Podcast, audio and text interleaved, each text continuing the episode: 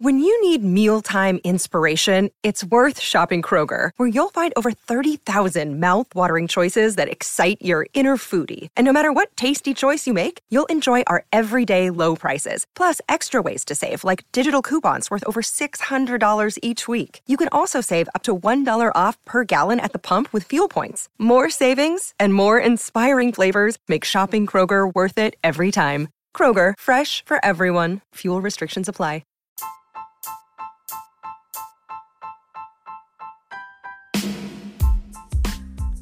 Hey there, welcome to the Tint. I'm your host, Scott Fellman, and it's time for another foray into the world of aquariums from a slightly different perspective.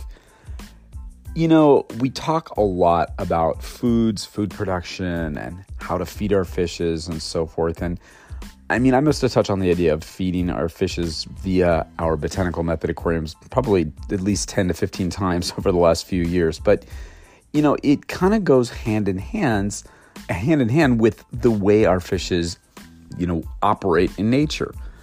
They are constantly feeding or seeking food in nature. And having an environment in the aquarium that gives them numerous opportunities to forage, as they've done for eons, just makes a lot of sense, doesn't it? And part of it has to do with the way our, our aquariums actually operate. Uh, our aquariums are filled with detritus and epiphytic material uh, fishes will spend a large amount of time foraging the biocover on, you know, the branches and the leaves and the botanical materials that we put in. It's just like natural habitats. They're absolutely filled with this stuff in every nook and cranny. They're just everywhere. And some organisms like nematodes and chironomids, you know, the bloodworms, will dig into, you know, leaf litter and, and feed on the tissues themselves, as well as the fungi and bacteria found in and among them, and then those organisms, in turn, become part of the diet for many fishes. And the resulting detritus that's produced from their activities is processed and worked over. So, the idea that the aquarium not only functions as a food production mechanism, but as its own sort of internal biological filter is just tantalizing. There's so many strings to pull on this. It's pretty amazing. This, if we just look at, you know, detritus, detritus and the organisms within it alone can provide an excellent supplemental food source for our fishes if you look at gut content analysis of many fishes, a good chunk of what they're eating is detritus. And it's well known by ecologists that in many uh, habitats like inundated forests, streams, whatever, fishes adjust their feeding strategies to utilize whatever foods are available at different time of the year, such as the dry season or the wet season. And it's also known that many fish fry feed actively on bacteria and fungi in these habitats and again, I suggest that a botanical method aquarium might be an ideal feeding resource for fries. Yeah, we're on this kick about how, you know, we've evolved this stuff for so long. And it's interesting to me when I look back on the aquarium hobby and the rearing of fry. It's something, you know, fish fry, it's something that we as botanical method aquarists can have some impact on. I mean, when you think about it, everything starts with food. And for pretty much as long as anybody in the hobby can remember, we've cultured living organisms to feed our fry after they hatch. And if you've been in the hobby more than a few years, you've likely heard of this valuable, easy to culture live food called infusoria. Remember that word? It's a classic. It's one of those uh, aquarium world catch alls, a sort of a throwback, if you will, to a gentler, kinder era of aquaristics, the 1950s, 1960s. It was a time when, you know, undergravel filters, freeze dried foods, and airmail of exotic tropical fishes from Florida to your local airport were all considered seriously badass, state of the art, cutting edge stuff. It's a time when great progress was made in the hobby. Now, infusoria may be described as a real catch all term for small aquatic organisms like Euglena, protozoa, unicellular algae, tiny invertebrates, and various little animals that are commonly found in freshwater environments like ponds, creeks, drainage ditches, streams, etc and they're used as a first food for tropical fish. Sometimes it's referred to as green water in older hobby literature, which is even a more endearing, charming little vague description. In modern formal biological classification, the term infusoria is considered an antiquated, more or less obsolete descriptor, essentially an overgeneralization, as most of the organisms previously included in that collective term infusoria are assigned to a different assemblage of taxonomic groups. Makes sense. Nevertheless, it's a charming term that's still used in aquarium circles to describe those little tiny organisms that you can uh, find when you soak some blanched lettuce, vegetable skin, or other plant matter in a jar of water. They're perfectly sized for young tropical fish fry as the first food when they're free swimming. In fact, at around 25 to 300 microns, these organisms are consumable by most fishes as soon as they've absorbed their yolk sac. Mm, you know, yummy, of course, if you're a fish, it's truly yummy.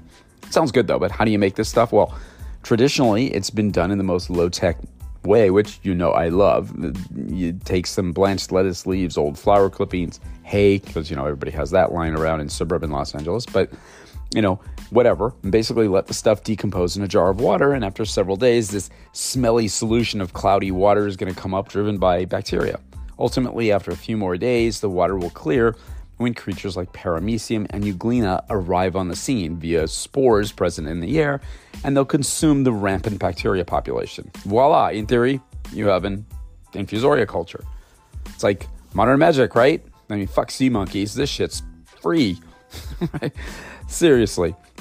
It is, but the problem is the density of desirable animals to just plain old water is pretty low when you culture this way, and you'll most likely be feeding your hungry fry with drops of stagnant water and little more. It's kind of yucky and sort of inefficient at best. The more modern approach would be to obtain a pure starter culture of paramecium from an online biological supply house, and yeah, there's plenty of them. Just do a Google search, don't be lazy. The paramecium average around 150 microns in size, which is perfect for free swimming tropical fish fry.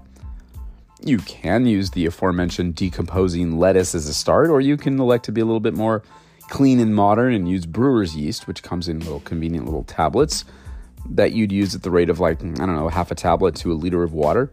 I'm sure there's probably more exact numbers to employ. This is a hobby, right? We're not science here. So I'm sharing what's worked for me, your mileage may vary. You'd want to use a few grains of wheat, which you can grab at your local health food store or supermarket for that matter, to help kickstart stuff. Don't overdo it either, as you're going to end up with a much more stinky culture as a result. And in the hobby life balance, stinky equals, you know, bad. so trust me on that. You might notice a little scum, yes, another very technical term, I know, on the surface of your culture and perhaps a bit of an odor to the water, but hey, you're a fish geek, so you're used to smelly, wet stuff, right? And the water certainly will take on a faint brownish or light greenish color, which is totally normal for this. And I mean, when has any one of us not been, you know, excited by tint in the water, right? So after about four or five days, you should take a few drops of water from your culture beneath the surface scum, of course, and examine them under a bright light with a magnifier. You'll be able to see lots of little tiny silver like things. I know, very scientific again. Wiggling around in the water. And if you're hardcore like me, you'd look at them under your cool hobby microscope. Mm, totally fun tool, by the way. For more accuracy, this tells you that it's time to rock and roll. You can feed your baby tetras, your barbs, whatever, right away by dripping this I don't know, like maybe 40, 50 mils of this stuff into your five gallon aquarium right away. It's actually no big deal if you add more because these organisms are harmless and would naturally be found in water with fishes, albeit at a lower density. And really, the only danger is the actual water that you're putting in itself might be a little bit nasty. Since you're doing regular water exchanges in your rearing tank, you can minimize pollutants along the way anyway. Feed this stuff several times a day, and you'll be quite surprised how quickly the fry learn to recognize and attack them. Sure, there's really not all that much involved in the culturing of infusoria, as we've just outlined. Cultures of paramecium are used exclusively and extensively in many labs to rear larval fishes because they're an economical, nutritious option for free swimming fishes to feed on. It's old school cool. So, like many things in the hobby, the, pro- the approach may have changed, but the idea remains the same using whatever means we have at our disposal to create the best possible outcomes for our fish efforts. You know, bricolage. Remember, I talked about that before? Using what you got. Now, of course, again, getting back to what I started this little rant on, no discussion of, you know, raising food or providing food for our fish fry would be complete without revisiting the idea of a botanical influenced nursery tank for fishes. You know where I'm going with this, right? Yes, you do. I think it's interesting for a number of reasons. First, as we've discussed many times, the humic substances that are released by leaves and other botanicals are known to have some beneficial health impact on fishes, perhaps even antimicrobial and antifungal effects. This has been documented by science, it's quite real. Wouldn't this be something worth investigating from our little unique angle? I mean, raising fish is raising fry in an environment that's naturally prophylactically medicating them is pretty cool. Additionally, when you think about it, you'd be rearing your fishes in the type of environmental conditions under which they'll spend the rest of their lives, assuming you're keeping them in a botanical method aquarium, right? So this would make a lot of sense. And having to acclimate fishes into unfamiliar or different conditions, however beneficial they might be, still can be stressful on them. So, hey, you're keeping them in similar conditions. So why not be consistent from day one? So again, the idea of a botanical method aquarium serving as a sort of a nursery or place to rear fishes is nothing really new that much. It it's something that we've been playing with forever.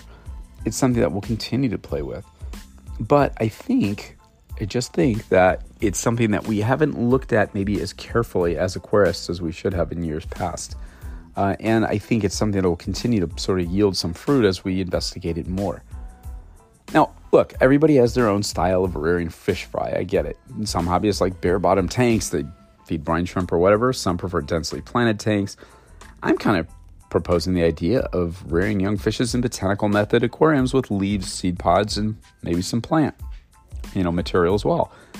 This physio, you know, physically and functionally mimics, at least on some level, the habitats in which fishes grow actually grow up in. So why not rather than a bare tank? I know a lot of us serious hobbyists will say, "Well, Scott, it's hard to keep these tanks clean and blah blah blah." I get it, but we're not talking about you know breeding for commercial purposes. We're just talking about having some fun with fishes and maybe learning a few things along the way.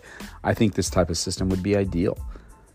My thinking is that not only will the decomposing leaves and twigs and stuff provide material for the fishes to feed on and among, they'll provide a natural shelter for them as well, potentially eliminating or reducing stress.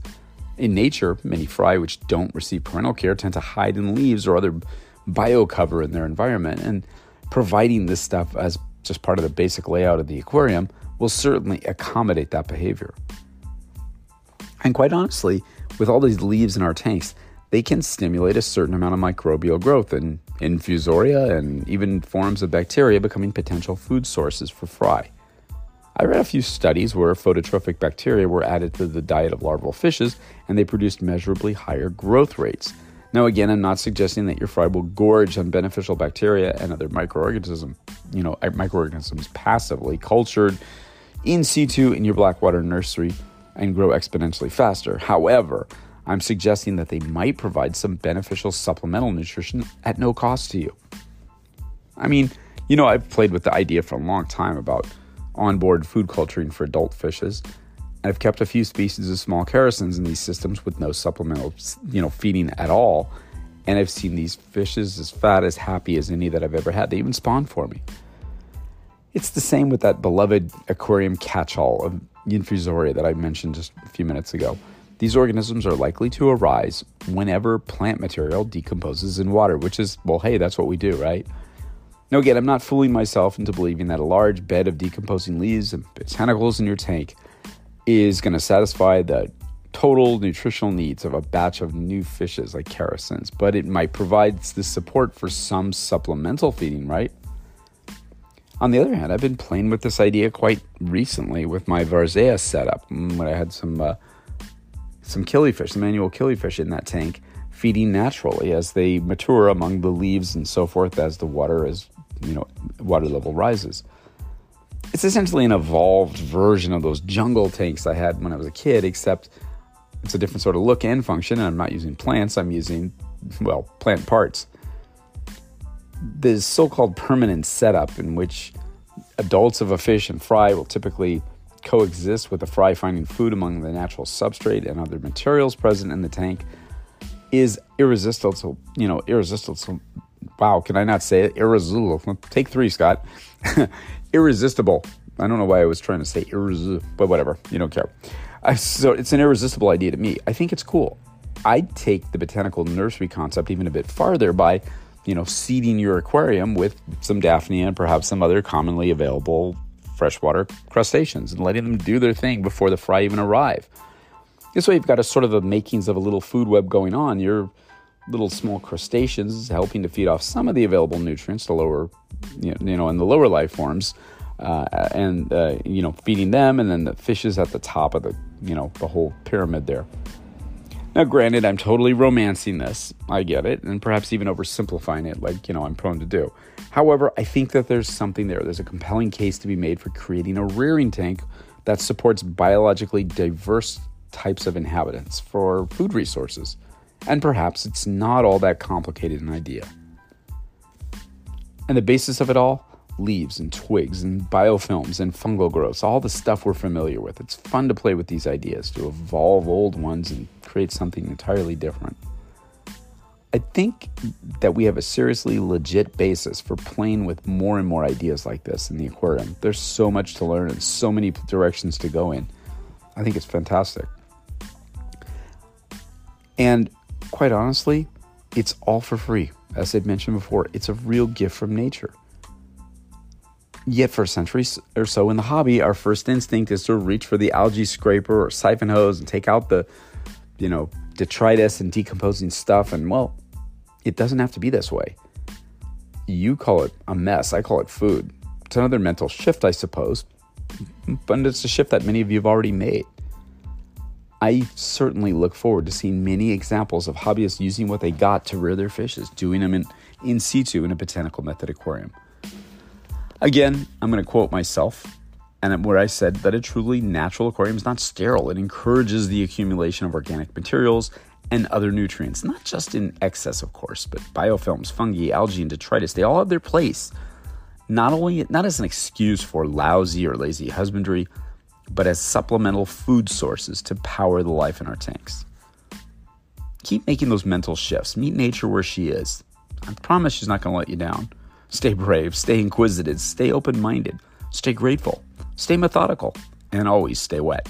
Until next time, this is Scott Fellman from Tannin Aquatics.